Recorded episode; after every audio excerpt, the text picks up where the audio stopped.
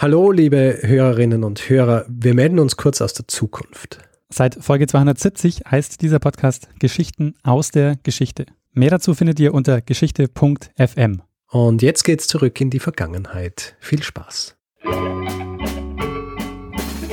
Lernen ein bisschen Geschichte. Lernen ein bisschen Geschichte, dann werden Sie sehen, Herr Reporter, wie das sich damals entwickelt hat. Wie das sich damals entwickelt hat. Hallo und herzlich willkommen bei Zeitsprung, Geschichten aus der Geschichte. Mein Name ist Richard. Und mein Name ist Daniel. Ja, und wir äh, stehen jetzt bei Episode 95. Und für alle, die noch nie zugehört haben, wir sind zwei Historiker und wir erzählen Woche für Woche eine Geschichte aus der Geschichte. Manchmal auch mehrere kleine Geschichten in einer Geschichte, aber auf jeden Fall jede Woche eine Episode und jede Woche erzählt einer dem anderen eine Geschichte und der andere weiß nicht, um was es geht, anfangs. Und so wird es auch heute sein, oder? Sehr gut zusammengefasst, Richard. Wir bewegen uns ja jetzt ähm, ziemlich äh, zielstrebig auf die 100 zu, Richard. Ja. Und wir haben uns ähm, was überlegt und zwar haben wir uns gedacht, wir, wir fänden es schön, wenn wir zur 100. Folge auch 100 Bewertungen im iTunes Store hätten. Ja. Und rufen daher alle auf, ähm, sich vielleicht, wenn sie noch nicht bewertet haben, ähm, mal äh, eine Bewertung oder einen Kommentar dazulassen. Weißt du, wie viele uns noch auf 100 fehlen, Richard? Acht. Acht. Okay. Ja, das, Das, das, letzte Mal, als ich geschaut habe, waren es äh, waren's, äh, 92. das sollte doch zu schaffen sein. Also Ich glaube schon, ja. Also pro Episode eine Person, die bewertet. sehr gut. Das, äh, das ist ein guter Schnitt, oder? würde ich sagen. Gut. Und ähm, für, für, für jede Bewertung, die wir über der, der 100 sind, wenn wir dann unsere 100. Folge haben, machen wir eine extra Episode.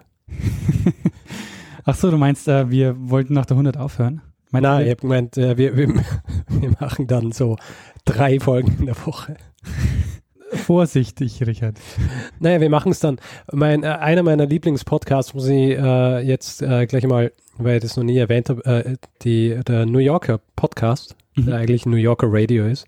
Und äh, die, die haben, glaube ich, seit, also seit Jahren haben die eine Episode pro Woche und es ist immer eine Stunde. Und der New Yorker Radio Hour. Und für die Podcasts haben sie, äh, splitten sie diese Episoden jetzt immer in, äh, in der Mitte in zwei und äh, haben zwei Folgen pro Woche. So können wir es auch machen. Ja, das ist eben, das ist ja, Ja, Cheating. die eine mein- Hälfte der Geschichte am Anfang der Woche, die zweite in der Mitte. Na, und weißt was? Wir drei Teilen zu machen, am Ende noch, Ende der Woche kommt der Feedback-Blog. Richtig.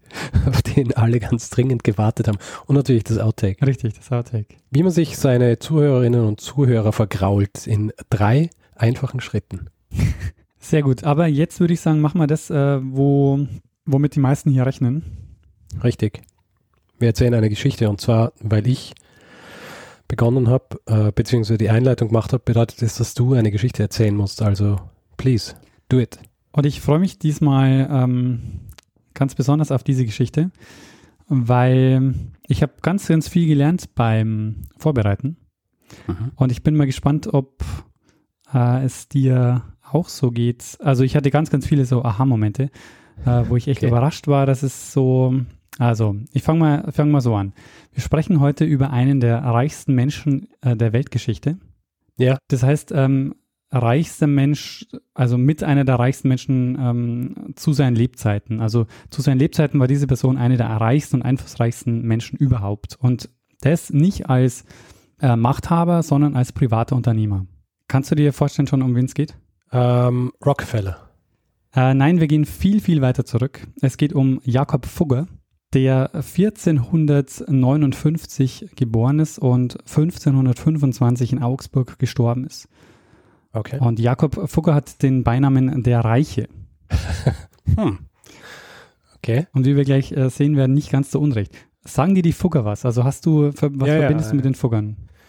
Du, äh, ich weiß, dass sie eine reiche Familie waren und einflussreich und ganz ehrlich, das ist äh, im Grund alles, was ich weiß. Das sind die besten Voraussetzungen.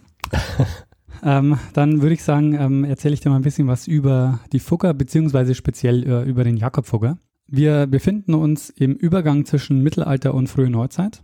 was wir bei den Fuggern hier sehen, ist der Beginn der Globalisierung.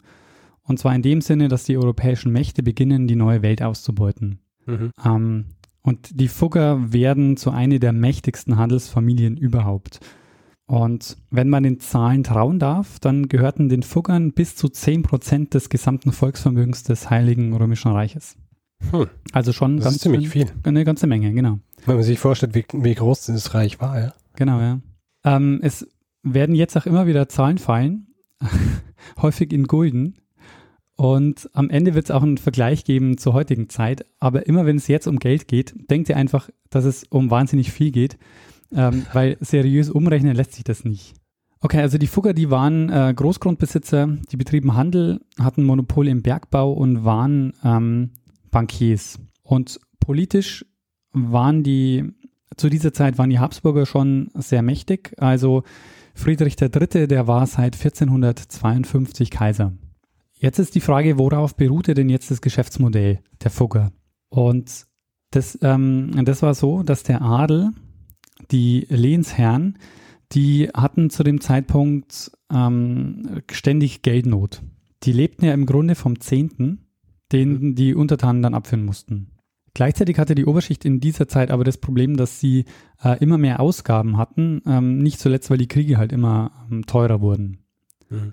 Und um sich Geld zu besorgen, haben die dann ihre Bergwerks- und Münzrechte vergeben. Ähm, das heißt, die haben sich von Leuten, die Geld hatten, Geld geliehen und haben dann mit Schuldscheine bezahlt. Und als mhm. Pfand haben sie dann Bergwerks- und Münzrechte hergegeben. Oder sie haben gleich die Münzrechte ähm, hergegeben und gar nicht als Pfand, sondern du konntest sozusagen, solange die das nicht mehr zurückbezahlt haben, konnte man dann eben die Bergwerke einem ausbeuten. Ähm, also die, die, Schulden wurden selten zurückgezahlt, weil sie eben ähm, ständig klamm waren, die Herrscher. Und so lange durften also die Kaufleute dann die Erzgruben ausbeuten. Mhm. Das waren in Europa damals vor allen Dingen Gold, Silber und Kupfer. Jetzt kann man zur, ähm, zu einer entscheidenden Person, äh, wenn es um die Fugger geht, nämlich um den Herzog Siegmund in Tirol. Der wurde nämlich auch genannt der Münzreiche. Ähm, außerdem wichtig wird jetzt dann für unsere Geschichte den Friedrich III., den wir gerade schon äh, hatten, und sein Sohn, der Maximilian. Die Fugger, die beteiligten sich schon länger an solchen Geschäften. Ähm, die auch teilweise gefährlich sein konnten, ähm, wie nämlich ein Familienzweig der Fugger ähm, erleben musste, nämlich die Fugger vom Reh. Es gibt, ähm, das leitet sich von den Wappen ab, die die, die Fugger hatten. Also es gab quasi zwei große Familienstränge, ähm, die Fugger vom Reh und die Fugger von der Lilie. Okay. Ähm, der Jakob Fugger ist äh, der von der Lilie. Denn die Fugger vom Reh, die äh, gehen nämlich ähm, jetzt pleite. Denn bei denen ist es so, die haben sich auf so ein Geschäft ähm, eingelassen. Die haben nämlich ihr komplettes Geschäftskapital an den Maximilian gegeben, dem Sohn vom Friedrich III. Mhm. Und der hat als Pfand die belgische Stadt Leuven übereignet. Und okay. die Stadt war zwar ziemlich reich, aber die Bürger, die hatten keine Lust, äh, Geld an die Fugger zu zahlen. Hm. Und sie konnten das halt auch militärisch nicht, nicht durchsetzen, dass sie das Geld bekommen. Und der Maximilian, der hat ihnen auch nicht wirklich geholfen, weil der hat ja ein Interesse daran gehabt, dass die Fugger pleite gehen. Weil wenn die pleite gehen, dann sind seine Schulden aus der Welt. Ja. Und genau das ist passiert. Äh, die haben ihr komplettes Geschäftskapital dem Maximilian gegeben, konnten das Geld aber nicht eintreiben und waren, ähm, äh, waren dann am Ende pleite. Ist aber nicht wahnsinnig gescheit, oder? Ähm, Von den Fuggern. Nee, das nicht. Und das macht dann auch der Jakob Fugger nämlich deutlich besser. Ja. Weil er nämlich ähm, in, dem, in dem Moment, wo er Geld leiht, auch ähm, versucht, sich die Herrscher, ähm, er versucht, dass die Herrscher damit auch äh, in seine Abhängigkeit geraten. Der Strang, also der, um den es jetzt geht, die, der, der Fugger-Familie, um, also um den Jakob, um den Jakob Fugger, das ist also, das sind die Fugger von der Lilie. Und zu dem Zeitpunkt, als Jakob in die Geschäftswelt einstieg, waren die Fugger schon ein gut laufendes Handelsunternehmen mit Handelsbeziehungen zu den wichtigsten Umschlagplätzen mit zahlreichen Faktoreien. Also Augsburg, und das ist vielleicht auch so ein Punkt, was man heute nicht mehr so sehr am Schirm hat, war zu dem Zeitpunkt ein sehr wichtiger Handelsplatz. Äh, Jakob Fugger war zunächst mal, ähm, als er einsteigt in das Familienunternehmen, sehr viel auf Reisen. Also er war in Rom, in Venedig äh, längere Zeit, klapperte dann die ganzen Außenstellen der Firma ab, ähm, weil die Firma noch dominiert wird von seinem Bruder, dem Ulrich Fugger. Und was er aus Venedig mitbringt, ist schon mal ein ganz ähm, wichtiger Punkt, nämlich er bringt dort die moderne Buchführung mit. die war nördlich von Italien noch praktisch unbekannt, aber in Venedig ähm, schon ähm, sozusagen Standard. Und mhm. Jakobs geschäftlicher Aufstieg beginnt äh, in Salzburg und in Tirol. Äh, das war zu dem Zeitpunkt die erzreichste Region Europas. Und Schwarz ähm, in Tirol war zum Beispiel die größte Silbermine der damaligen Welt. Und der Herzog Sigmund, der braucht ständig Geld. Der ist, ähm, das ist so ein, auch einer von denen, die, die chronisch pleite sind. Und der vergibt deshalb an Geschäftsleute regelmäßig die Rechte an den Erzgruben. Und der Sigmund war dabei auch noch einigermaßen ungeschickt. Also zum Beispiel lässt er sich auf einen Konflikt mit Venedig ein. Venedig damals die größte Handelsmacht ähm, überhaupt. Den Konflikt verliert er natürlich. Das heißt, er schließt mit denen 1487 Frieden und muss aber 100.000 äh, Gulden als Schadensersatz zahlen. Und das Geld bekommt er von äh, Geschäftsleuten wie dem Jakob Fugger geliehen und dafür gibt er dann eben die Rechte an den, an den Bergwerken ab. Das ist der Weg, wie Jakob Fugger an den Besitz der wertvollsten Silbergruben in Innsbruck äh, und in Tirol gelangt. Und das war für den ähm, Jakob Fugger ein geniales Geschäftsmodell. Also der beutet die Minen aus, verkauft dann das Silber an die Innsbrucker Münzwerke. Die Innsbrucker Münzwerke, die liegen ebenfalls schon in seiner Hand. Und das Geld, das er prägen lässt, das gibt er dann säckeweise gleich wieder dem Sigmund, der damit wieder neue Schulden macht. Und, und dann wieder neue Schürfrechte und äh, Schuldscheine herausgibt. Ah.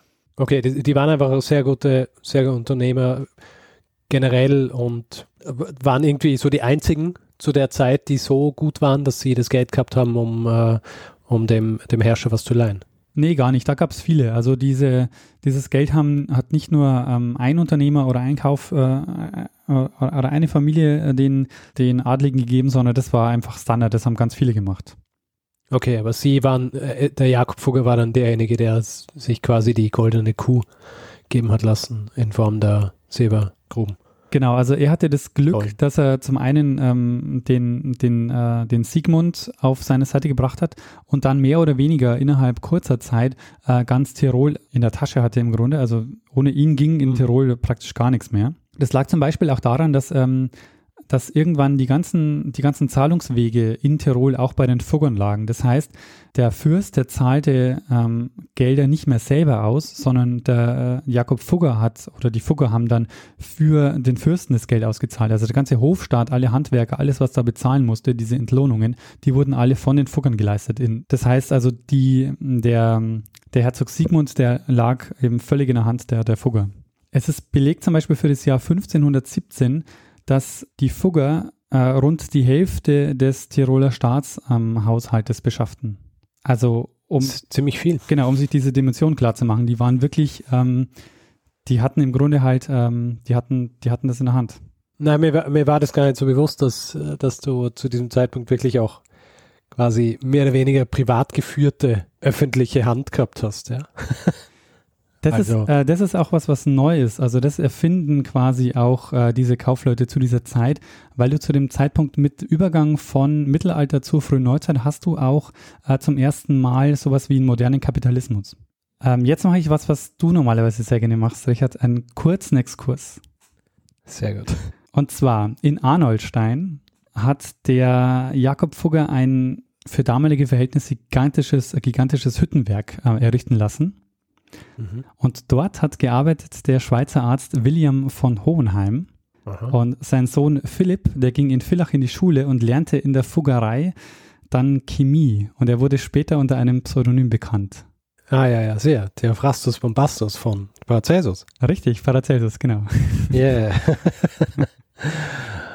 uh, das war mein kleiner Exkurs. Der war wirklich sehr klein. ja. Jetzt kommt also der nächste Schritt im Machtausbau. Ähm, Jakob Fugger hat im Grunde ähm, Tirol in der Hand und er will aber mehr. Die Überlegung, die, die Jakob Fugger macht, ist, an welchen, an welchen Herrscher halte ich mich, um quasi in Zukunft ähm, gut dastehen zu können? Und wer ist quasi, wer ist die größte politische Hoffnung? Und da entscheidet es sich für den Maximilian, ähm, der, der Sohn des, des Kaisers, weil er eben hofft, dass der Maximilian ähm, dann zur wichtigen, zur wichtigen Figur wird. Und Spoiler Alert, äh, Mix, äh, Maximilian wird auch Kaiser und wird quasi auch so die wichtige Figur äh, in, in, in, in, Europa. Aber äh, äh, immer, ich muss jetzt dazu sagen, so der richtig große Gamble war das ja jetzt nicht, oder? ich meine, wenn man bedenkt, gut, äh, der ist Sohn und äh, kann man irgendwie davon ausgehen, dass aus dem mal was wird, oder? Ja, durchaus, klar. Aber er hätte sich auch vielleicht für andere Herrscherfamilien entscheiden können. Also er hätte nicht unbedingt die Habsburger nehmen müssen. Der Maximilian, der hat natürlich auch ein Auge auf die ganzen ähm, Tiroler Minen geworfen und weiß schon, dass es da sich um ein sehr, sehr, sehr, sehr reiches Land äh, handelt. Und deshalb ähm, zwingt er den Sigmund zum Herrschaftsverzicht ähm, und mit Unterstützung von Jakob Fugger. Und er wird dann selbst Herrscher in Tirol. Den Fuggern war das ja, also den Fuggern war das ganz recht, weil sie jetzt Zugang zum König hatten und sich damit eben mehr politischen Einfluss äh, versprochen haben. Mhm. Und das Gute an Maximilian war, dass er ähm, eine Sache mit Sigmund gemeinsam hatte, nämlich beide waren immer chronisch pleite. Das heißt, er wusste, das Spiel, das er mit dem Sigmund äh, gespielt hat, das kann er mit dem Maximilian genauso machen. Ich habe vorhin kurz erwähnt, dass, dass es jetzt, dass es zum einen äh, darum geht, dass es zum ersten Mal sowas wie ähm, eine Globalisierung gibt, also dass du weltweit agierende Unternehmen hast, die von Europa aus die Welt ausbeuten. Es gibt noch eine, einen zweiten Punkt, den man hier finden kann, zum, der das Ganze zum, zu einem modernen Kapitalismus macht. Nämlich, es entwickelt sich eine neue Schlüsselindustrie. Und der Jakob Fugger erkennt es und schafft ein Unternehmen, das er da ähm, an die Spitze setzt, dieser neue Schlüsselindustrie, und das ist der Bergbau. Ja, das Ziel, das er hatte, war, dass alle bedeutenden Kupfervorkommen in Europa ähm, unter seiner Kontrolle ähm, sind. Tirol hat er bereits ein Monopol und jetzt macht er sich an ein neues Gebiet, und das neue Gebiet ist Ungarn. Ah. Ungarn hat viele Kupfer- und Silberminen. Ähm, das sind allerdings Gebiete, die heute in Tschechien und in der Slowakei liegen. Und das ist sozusagen ähm, die, die Schlüsselindustrie, die die, die die Fugger dann dominieren. Also sie haben ähm, ganz ähm, viele eben Kupfer- und, und Silberminen in Tirol und eben in Ungarn. Daneben waren sie auch sehr aktiv im Handel von Gewürzen da war es so, dass im Grunde Venedig vorher das europäische Monopol hatte auf den Handel mit Gewürzen, vor allen Dingen mit Pfeffer. Mhm. Ähm, was daran lag, dass, ähm, dass Venedig den Landweg ähm, dominiert hat. Und mhm. das bricht jetzt auf, weil die äh, Portugiesen nämlich jetzt den Seeweg nutzen. Und die Fugger hängen sich damit dran. Also es gibt dann auch eine Faktorei in Portugal und beteiligen sich dann eben auch an, ähm, an diesem Handel mit, mit Gewürzen und vor allen Dingen mit Pfeffer. Vielleicht noch ein, ein kleiner Fun Fact. Ähm, es gab natürlich auch einige Geschäfte, die die Fugger mit dem, ähm, mit dem Papst äh, am Laufen hatten. Und zwar äh, der Fun Fact dazu ist, äh, dass die erste Schweizer Garde 1506 von den Fuggern bezahlt wurde. Ah, okay. Sehr gut. Kommen wir aber weiter zum Kaiser Maximilian. Ähm, also Friedrich III. stirbt, Maximilian ähm, wird König und äh, was muss ein König zu dem Zeitpunkt machen, wenn er Kaiser werden will? Damals, äh, er muss wahrscheinlich nach Rom gehen. Richtig, genau. Das Problem für den Maximilian ist allerdings jetzt, dass das viel Geld kostet. Und zwar yeah. nicht nur, weil er sich ähm, mit einer, also nicht nur, weil er mit einer großen Gefolgschaft anreisen muss und so, sondern vor allen Dingen auch deshalb, weil ihm der Weg nach Rom verweigert wird, ähm, weil er nämlich in Italien nicht durchkommt. Weil ähm, Venedig lässt ihn also unter anderem Venedig lässt ihn nicht durch. Und irgendwann dann so um 1506 war es, ähm, beschließt Jakob Fugger, dass er den äh, Maximilian jetzt zum Kaiser macht. Es kommt zum Reichstag in Konstanz und Maximilian will die Reichsstände davon überzeugen, ihn zu unterstützen und äh, um dem Ganzen mehr Nachdruck zu verleihen und um das Ganze ein bisschen seriöser zu machen, ähm, fahren die Fugger mit einer spektakulären Aktion auf. Nämlich sie karren eine Wagenladung mit Gold heran ähm, 80.000 Gulden, also wahnsinnig viel Gold ähm, kommt quasi als Wagenladung zu diesem ähm, Reichstag in Konstanz, um zu zeigen, der König, der kann sich das leisten ähm, und ähm, die Reichsstände sollen ihn mal unterstützen bei seinem Weg nach Rom. Und dieses Gold wird dann aber von ihnen wieder weggekarrt, oder? Ja, das, äh, das Gute ist, ist nur, nur die Show, oder? Es ist tatsächlich ähm, nicht nur Show, weil der Jakob dafür nämlich was bekommt. Äh, der wird nämlich mit, diesem, mit dieser Aktion in den Adelsstand erhoben. Ah. Und er hält dann auch einige Ländereien und ist ab jetzt ähm, Graf, Graf Jakob Fugger. Sehr gut. Aber was du sagst, stimmt ähm, sogar auch ein Stück weit, denn ähm, es dauert noch zwei Jahre, bis der Maximilian dann tatsächlich sich auf den Weg macht nach Rom. Und in der Zwischenzeit war die Kohle natürlich weg. Das heißt, er braucht schon wieder ein neues Geld. Muss er immer hin mit der Kohle? Ja, die, ähm, keine Ahnung, der Maximilian hat äh, viel Geld gebraucht für seinen Hofstaat und so. Es ist also jetzt 1508. Äh, Maximilian macht sich endlich auf den Weg nach Rom. Was passiert? Er kommt an Venedig nicht vorbei. Also heckt er jetzt einen Alternativplan aus. Ähm, und zwar ist es so, die Krönung, die sollte in Trient stattfinden und nicht vom Papst durchgeführt werden, sondern von einem hohen kirchlichen Würdenträger. Dann ähm, wollte er Venedig angreifen und dann die Zeremonie in Rom nachholen. Die Geschichte war für die Fugger allerdings ähm, recht heikel, denn die wollten keinen Konflikt mit Venedig riskieren, weil Venedig war einer ihrer wichtigsten Marktplätze. Da haben sie ganz viel Silber und Kupfer umgesetzt. Und daran sieht man jetzt auch schon, wie absurd die Situation war. Also ähm, während Maximilian also sozusagen im Krieg ähm, mit Venedig war, ähm, gewährte er den Fuggern ein Sonderprivileg zum uneingeschränkten Handel mit Venedig. Ähm, und jetzt kommen wir zu einer sehr interessanten Person in dieser Geschichte, nämlich dem Fürstbischof Melchior von Meckau. Die Fugger, die brauchten nämlich viel Geld, das sie investierten, zum Beispiel in die Minen, die sie da, ähm, die sie da errichtet, errichtet haben. Und die Fugger machten viel Geld damit, dass sie damit Fremdkapital ähm, gearbeitet haben. Und dieses Fremdkapital war vielfach Schwarzgeld, das ihnen Kirchenleute zukommen ließen, weil es galt ja Zinsverbot. Und äh, das umgingen die Kirchenleute, indem sie den Fuggern das Geld schwarz zukommen ließen und die investierten das dann und haben ihnen dann also das Geld wieder zurückgezahlt, samt, ähm, samt Zinsen. Ja. Und der Melchior von Meckau, der war so einer. Der ähm, war Fürstbischof in Brixen und bekannt dafür, ähm, viel Geld einzutreiben. Und der wurde dann auch äh, 1503 Kardinal, was damals 20.000 Gulden kostete, aber das ist ähm, Geld spielt also da äh, keine Rolle. Und was glaubst du, wer sollte in Trienz den Kaiser, äh, den, den König zum Kaiser krönen? Ein hoher kirchlicher Würdenträger. Genau, der Melchior von Meckau. ja. äh, nicht ganz äh, zufällig. Ähm, das Problem war jetzt allerdings, ähm, der Melchior von Meckau, der bringt die Fugger jetzt mächtig ähm, in Bedrängnis, denn der stirbt unerwartet.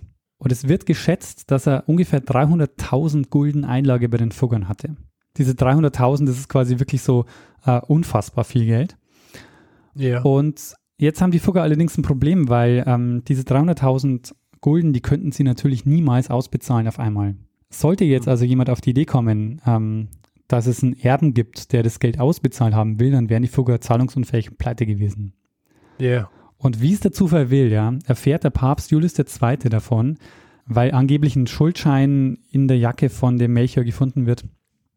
Jedenfalls erfährt der Julius II. davon und er will das Geld haben. Und jetzt beginnt ein sehr, sehr interessantes Ränkespiel, äh, in das sich dann auch äh, der Kaiser einschaltet. Ähm, und äh, um das abzukürzen, am Ende wird das Ganze mit dem Ablassgeld verrechnet.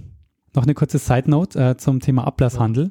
Ablass du meinst ein Exkurs? Äh, ja, ein, ein, ein Richardscher Exkurs.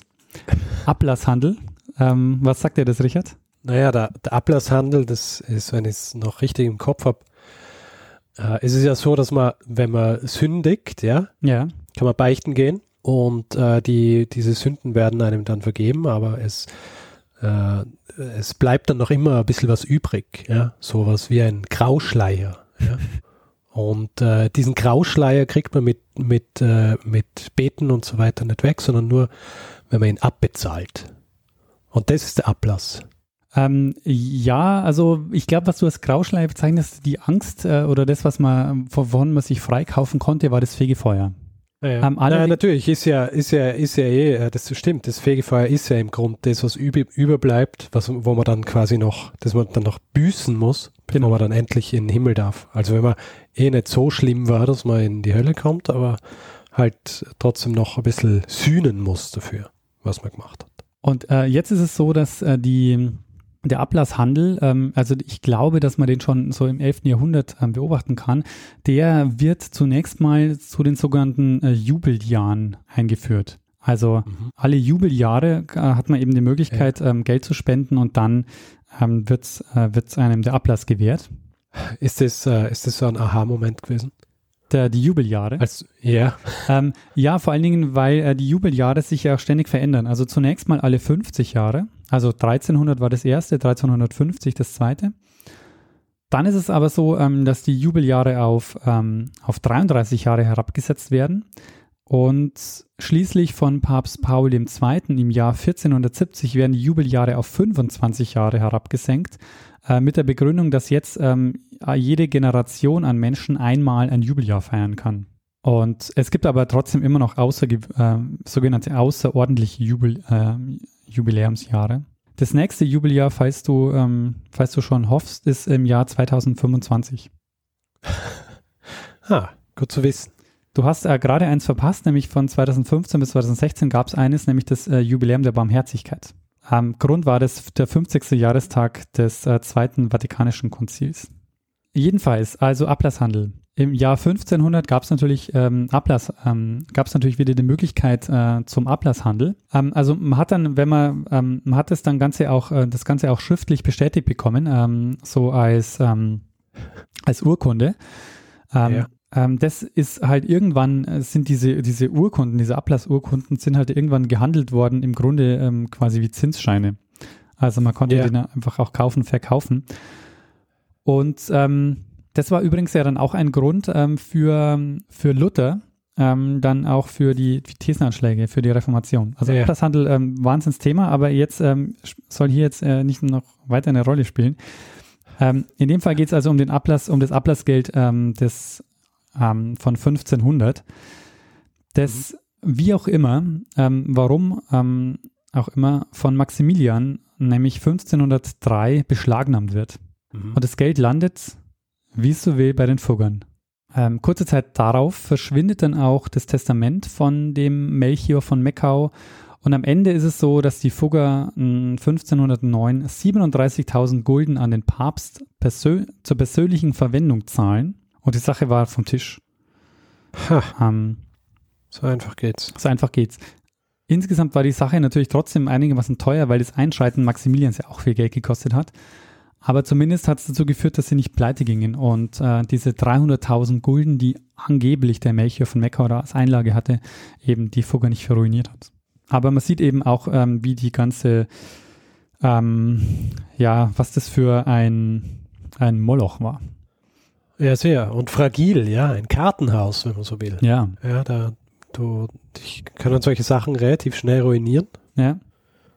Aber in dem Fall zum Glück nicht für den Herrn Jakob Vogel. Und es kommt noch besser. Wir kommen jetzt zur, zum Höhepunkt äh, dieser Geschichte. Und wie du schon merkst, also man, man hätte natürlich diese Geschichte jetzt auf äh, viele äh, Aspekte aufbauen können, auch auf, hätte sich zum Beispiel auf den Handel konzentrieren können und auf den Ausbau der Kupferminen. Wir haben uns jetzt mal auf ähm, die politische Dimension ähm, konzentriert. Und jetzt der Höhepunkt. Ähm, der mhm. Kaiser Maximilian I. inzwischen, ja, der ist jetzt seit 1508 Kaiser, nachdem er also ja. in Trient äh, gekrönt wird. Der stirbt aber jetzt 1519 und es gilt, einen Nachfolger zu finden. Im Rennen war der französische König Franz I. Der hat ganz gute Chancen. In England haben wir zu dem Zeitpunkt Heinrich VIII. Mhm. Auch ganz gute Chancen. Die Habsburger hingegen haben äh, zu dem Zeitpunkt ähm, keine so guten Karten. Also es gibt niemanden, der so richtig raussticht und ähm, für, äh, für, für den, wo man denken würde, das ähm, ist ein Selbstläufer. Der Jakob Fugger wollte aber unbedingt einen Habsburger als Kaiser haben, weil die Habsburger ja. ihm eine Menge Geld schuldeten. Und deshalb hat sich der Jakob Fugger darum gekümmert und diese Kaiserkrone, muss man sagen, hat ihn aber richtig viel Geld gekostet. ähm, denn er hat sich für Karl V. eingesetzt, den Enkel Maximilians. Und er hat nicht nur mit viel Geld dafür gesorgt, dass Karl V. Kaiser wird, sondern er hat auch dafür gesorgt, wie soll ich sagen, also er hat dafür gesorgt, dass die Habsburger sich so entwickelten, äh, wie wir die Habsburger heute auch noch kennen. Nämlich hat er zwei Hochzeiten ähm, finanziert, die sogenannte Wiener Hochzeit von 1515. Das war, ähm, da ging es um zwei Eheschließungen ähm, mit dem Haus der Jagiellonen. Okay. Und das sichert im Grunde dann die Königreiche Böhmen und Ungarn für das Haus Habsburg. Als also der, ähm, der Karl V., der zu dem Zeitpunkt ähm, war er quasi der spanische König Karl I., mhm. ähm, der wird 1519 zum, ähm, zum König und und, und wird dann auch Kaiser. Und der, äh, der, ähm, diese, diese ganze Aktion, dieses, ähm, diese Kurfürsten, die müssen, äh, die müssen mit Wahlgeldern bezahlt werden. insgesamt hat das Ganze gekostet 852.000 Gulden, also ein irrsinniger Betrag. Und 545.000 davon haben, also allein diesen Betrag haben die Fugger bezahlt. Das äh, ist ja dann wirklich was wert gewesen. Eine interessante Sache wollte ich noch, ähm, wollte ich noch erzählen. Es ist nämlich immer wieder die Rede davon, dass die Fugger den ersten Nachrichtendienst der Welt etabliert haben. Und das ist insofern nicht ganz falsch, weil die Fugger Informationen aus ganz unterschiedlichen, ähm, also aus ihren ganzen Niederlassungen zusammengetragen haben. Was ich aber spannender finde als diesen Nachrichtendienst ist, dass sich daraus was anderes entwickelt hat, was wahnsinnig weitreichend war. Diese Informationssammlungen der Fugger, die werden nämlich heute interpretiert als geschriebene Zeitungen und gelten damit als Vorläufer der periodischen Presse. Ha. Schau an. Und es gibt einen Bestand der sogenannten Fugger-Zeitungen. Ja. Und es gibt ein Forschungsprojekt an der Uni Wien dazu. Da ist alles online, also alle Texte und Transkripte. Und ähm, das sind Texte von äh, aus den Jahren 1568 bis 1604, also die Generation nach Jakob Fugger. Ähm, okay. Aber dass man sich diese Ausmaße vorstellen kann, das sind 15.000 Zeitungen. Ähm, Hm. Das war also deutlich mehr als nur eine firmeninterne Informationsdatenbank oder so. ja, ja. hat eine wöchentliche Frequenz ähm, und es gibt eine inhaltliche Analyse dazu und da geht es um 50 Prozent um ähm, Gewalt und Krieg und je 6 Prozent um die Themenfelder Gesellschaft und Wirtschaft. Also wie man sieht, ähm, das ist quasi wirklich so ein, äh, ein Vorläufer von Zeitungen, aber eben alles handgeschrieben. Und ähm, also handgeschrieben und, ähm, und kopiert. Genau. Und dann verschickt in die unterschiedlichen ähm, äh, Filialen. Weil wir sind ja noch eine Zeit entfernt von der, von der, von der Presse, Genau. also von der, vom Buchdruck. Genau, das kommt erst später. Aber die Ja. Vorläufer eben kann man hier schon beobachten. Am Ende vielleicht noch ähm, ein Wort zu einem Thema, das du mit den Fuggern vielleicht verbindest. Äh, sagt dir die Okay. Fuggerei was? Die Fuggerei, Ja. ja. Ähm, die Fuggerei ist eine ziemlich bekannte äh, Wohnanlage, die in den Jahren 1516 bis 1523 gebaut wurde. Und das zählt wahrscheinlich so zu den bekanntesten Überbleibseln des Fuggerschen Imperiums Wo, wo ist sie gebaut? in Augsburg. Ah. Und es ist die älteste Sozialsiedlung der Welt. Die existiert noch. Die existiert noch, ja, ja. Ha. Und jetzt pass auf, wenn du da wohnen willst, kein Problem. Ähm, Ja. Na doch, äh, für dich schon ein Problem, denn laut Stiftungsbrief müssen die Leute aus Augsburg kommen, ja. katholisch sein, ja. arm, aber fleißig sein. Puh. Wenn, ja, ich bin gar nichts von all dem. wenn, äh, Richard, wenn das allerdings der Fall ist, dann, äh, dann kannst du für eine Miete von einem rheinischen Gulden, ein rheinischer Gulden war nämlich der Wochenlohn eines Handwerkers, Ah. ähm, Aha. Kannst du von der Jahresmiete eines rheinischen Guldens dort, äh, dort wohnen. Hm. Das heißt, heute musst du bezahlen für eine 60 Quadratmeter Wohnung 88 Cent. Im Monat. Nee, im Jahr. Wie? Was? Ja, 88 Cent. 88 Was? Cent im Jahr. Na, hä, was? Wirklich? Ja. Äh, Aber du musst äh, katholisch aus Augsburg, arm und fleißig sein. Richtig. Dann zahlst du für eine 60 Quadratmeter Wohnung in, ähm, in der Fuggerei 88 Cent. Heute sind es noch 67 Häuser und es leben dort 150 Menschen. Und ähm, wie, ähm, wie messen die, wie, mess, wie messen die Fleiß? Nur, dass ich weiß, ob ihr eine Chance habt, wenn ich mal in die Situation komme. Ähm, kann ich nicht sagen, ich weiß nicht. Es gibt Ja. allerdings noch, äh, noch eine Sache, ich weiß nicht, ob du, ob das was für dich wäre. Es gibt nämlich Ja. nicht nur ähm, diesen materiellen Wert, den man zahlen muss, diese 88 Cent, es gibt auch eine ideelle Gegenleistung, die man, die man geben muss. Oh na, Ja. okay. Was? Drei Gebete am Tag. Ach, Das Vaterunser, das Glaubensbekenntnis und das Ave Maria. dreimal am Tag, jeden Tag. Nee, einmal. Äh, drei Gebete einmal am Tag. Für den Stifter Also, und für seine ja, Familie. okay. Jede- Aha. Hm. Du, ich muss ganz ehrlich sagen, schwierig. Äh, schwere Entscheidung wäre das für mich. Sehr spannend. Ähm, hast du, äh, hast du das, hast du die Fuggerei gekannt? Ja, die- hier, hier. Die Fuggerei ist ein bekannt, äh, also, also die, die kannte ich, äh, die kannte ich schon, die ist also schon Das- weltbekannt Das auch. kennt man einfach, Ja. oder? Wenn man, wenn man, wenn man daherkommt. Ja, ich glaube auch, das ist eine ziemlich große Touristenattraktion, die Fuggerei. Wie, was, äh, was macht man da? Schaut, geht man hin und, und schaut sich die, die armen, aber fleißigen Menschen an? Ja, Oder, oder, s- Das ist die älteste Sozialsiedlung der Welt. Das ist schon auch beeindruckend. Ja, ich meine, sind Häuser. die, sind, die, sind die Häuser noch so alt? ja, ja, klar. Also sind die original? ja, ja, sicher. Ha. Okay, dann verstehe ich Ja, ja. Zu dir angucken, die äh, Fuggerei mit heute noch 67 Häusern. Spannend. Man muss allerdings noch dazu sagen, ja, also der äh, Jakob Fugger hat dies nicht bauen lassen, weil er ähm, so großzügig war. Also vielleicht auch, weil er so großzügig war. Aber zum einen ähm, eben, weil er sich davon versprochen hat, dass dann ähm, 150 oder sagen wir mal 200 Menschen äh, täglich für sein Seelenheil beten, ja. äh, was für einen gläubigen Menschen ähm, ähm, gar nicht so ähm, gar nicht so schlecht ist. ja. Und zum Zweiten ähm, gab es zu dem Zeitpunkt so ein paar, wie soll ich sagen, er hatte, er hatte Probleme äh, damit, dass er, er hatte ein Monopol mehr oder weniger. Und um dieses, ähm, und, und es gab Anstrengungen, dieses Monopol zu zerschlagen. Und dann hat er sich eben ähm, kenntlich gezeigt mit dieser Fuggerei und damit hat er diese, ähm, diese Diskussion vom Tisch gewischt. So, ähm, so eine Frühform der, wie heißt äh, Corporate Social Responsibility. äh, Responsibility. Ja, richtig. Aha.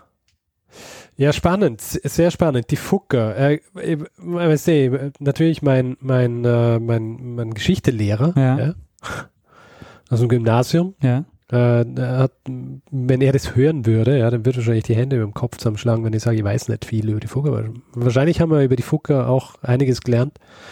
Ähm, aber ähm, ich habe nichts mehr gewusst, ja. Deswegen sehr spannende Geschichte. Auch natürlich wieder sehr gut, dass wir jetzt äh, die Fäden laufen jetzt wieder zusammen hier, ja. Also von unterschiedlichen Episoden, ja. Weil der Karl V., ja, ist ja auch der, ist ja auch der Erzeuger des äh, Don Juan, Richtig, ja. der Austria. Ja. Und der mit der schönen Barbara in äh, Regensburg zugegen war, ja.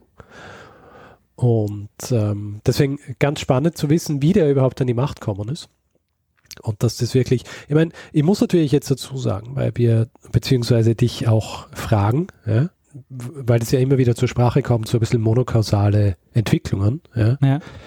wie, also, weil du gesagt hast, der, der Jakob Fucker hat quasi den Karl V. zum Kaiser gemacht. Mhm. Äh, ist das, ist es überspitzt formuliert so oder ist es wirklich so? Hat, war er wirklich Maß, der maßgebliche Faktor, dass er überhaupt zum Kaiser geworden ist? Oder ist es auch so ein bisschen monokausale, also Versuch der monokausalen Geschichtsschreibung durch einen Biografen des Jakob Fucker? Also ich würde mal sagen, ähm, es ist ziemlich sicher ein bisschen zu monokausal. Hm. Aber wenn man sich anguckt, ähm, Einfluss von Privatleuten auf ähm, die Kaiser, dann kann man wahrscheinlich Ja. sagen, dass es kaum jemanden gab, der mehr Einfluss hatte ähm, als der Jakob Fugger. Und es gibt auch Stimmen, die sagen, naja, er war, also es, die einen sagen, er war wahnsinnig mächtig und konnte sich einen Kaiser kaufen. Die anderen sagen aber, naja, er war auch wahnsinnig abhängig von den Habsburgern, weil hätten die Habsburger nämlich ähm, ihre Herrschaft verloren, dann wären die Fugger genauso pleite gewesen, weil sie eben das Geld Ja. auch ähm, eben ja an die Habsburger verliehen haben. Ja, Das heißt, die Macht der Habsburger beruhte zwar teilweise auf dem Geld der Fugger, die Fugger hätten aber auch eben keine andere Wahl gehabt, als sich ähm, in, in, also die waren halt irgendwann schon so gebunden an die Habsburger, dass sie halt einfach auch ähm, nicht ähm, die, die Macht insofern quasi nicht auch anders hätten ausspielen können. ja. Die, wie, wie, ist das mit den Fuggern weitergegangen? Weil die, äh, heutzutage gibt es ja, äh, gibt's ja Nach, Nachfahren, Sch Steinreiche von den Fuggern. Ja, aber interessanterweise ähm, unternehmerisch nicht mehr besonders erfolgreich. Es gibt noch einige, äh, die aber mittlerweile auf ihren äh, Landsitzen und Schlössern leben und mehr oder weniger ähm, halt immer noch von dem Geld des der vor allen Dingen zwei ähm, erwirtschaftet haben, der Jakob Fugger und dann sein Nachfolger, der Anton Fugger. Das sind so die beiden ähm, richtig großen Geschäftsleute der Fugger gewesen. Und, und, und, und sind natürlich alle, sind natürlich alle adlig, weil er der Jakob in Adelsstand erhoben worden richtig, ist. genau. Naja, ich, ich meine, ich verstehe das natürlich, wenn die äh, aus einer Dynastie kommen wird, die mehr oder, der mehr oder weniger das, äh, das halbe Heilige Römische Reich gehört hat, äh, dann würde ich jetzt auch nicht mehr arbeiten wollen.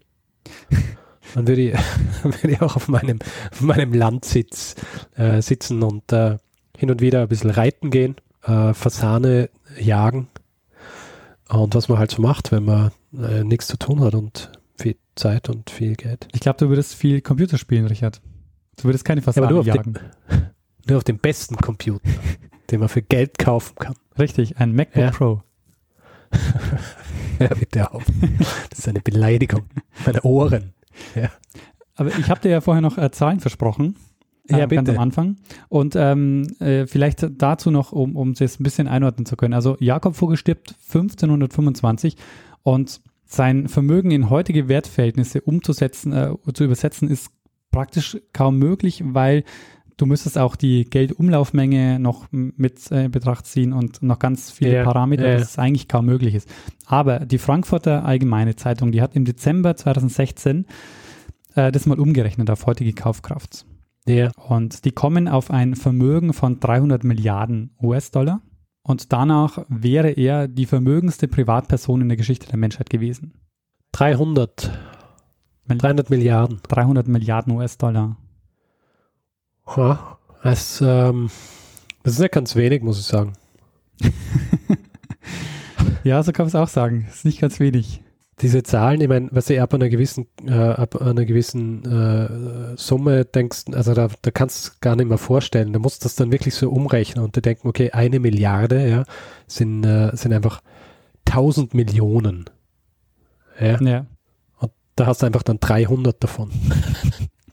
also, ich meine, äh, was man mit einer Million schon machen kann und dann hat man 1000 davon und das mal 300, das ist schon absurd. Ja.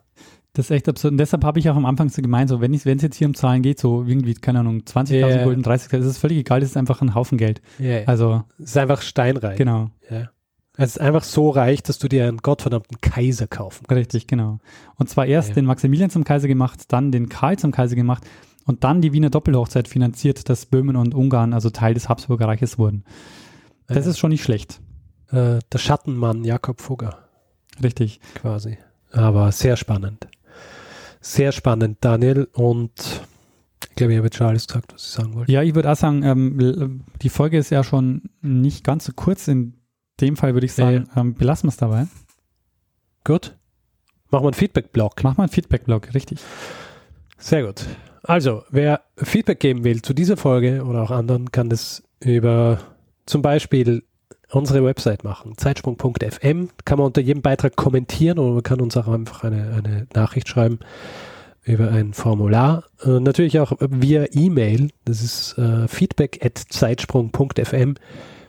Nicht zu verwechseln mit den Hinweis-E-Mail-Adressen. Die sind richard at zeitsprung.fm oder daniel at zeitsprung.fm die dienen dazu, dass der eine nicht weiß, was der andere eventuell vielleicht einmal machen wird. Ansonsten kann man auch auf Facebook uns äh, Feedback geben, äh, facebook.com slash zeitsprung.fm oder auf Twitter, da haben wir einen Account, das ist twitter.com slash zeitsprung.fm und auch privat, ich at Stormgrass, Daniel at Mestner. Und äh, haben wir natürlich am Anfang schon angesprochen, äh, immer sehr gut, wenn man uns auch auf iTunes bewertet, beziehungsweise eine Rezension schreibt, denn so lernen auch andere Leute, dass es uns gibt. Und äh, nicht vergessen, also wir wollen gerne die 100 knacken zur 100. Folge. Ja. Also wir freuen uns über alle, die mh, vielleicht sich hier beteiligen. Und äh, natürlich, wer, wer, kein, äh, wer kein iTunes verwendet, und derer äh, gibt es ja viele, glücklicherweise, ähm, kann uns auch auf äh, panoptikum.io empfehlen, beziehungsweise uns dort folgen. Ja, unserem Podcast. Außerdem gibt es die Möglichkeit, uns äh, auch finanziell zu unterstützen. Ähm, wir haben PayPal und Flatter auf der Seite und freuen uns über alle, die uns hier unterstützen. Und wir bedanken uns diese Woche bei Robert und Claudia. Vielen, vielen Dank. Danke. Sehr gut. Dann haben wir das, glaube ich, alles ab, äh, abgearbeitet im, äh, im Feedback-Blog. Abgefrühstückt. Abgefrühstückt. Äh, Bist du dir sicher, dass man nicht irgendwann einmal einfach den Feedback-Blog aufnehmen soll? Na, der, der muss schon authentisch kommen. Ja, aber den hört sich eh niemand an. Das glaube ich nicht. Feedback-Blog, na gut, er, er bleibt zumindest bis zur 100. Folge. ähm, live eingesprochen, ja, nicht aufgenommen, nicht aus der Konserve. Und zum Feedback-Blog, beziehungsweise zum Ende des Feedback-Blogs, äh, gehört ja dann auch die Verabschiedung Und die bleibt eigentlich auch immer gleich, gell? Richtig, weil das letzte Wort hat immer nur einer. Genau. Bruno Kreisky. Lernen ein bisschen Geschichte. Lernen ein bisschen Geschichte, dann werden Sie sehen, der Reporter, wie das sich damals entwickelt hat. Wie das sich damals entwickelt hat.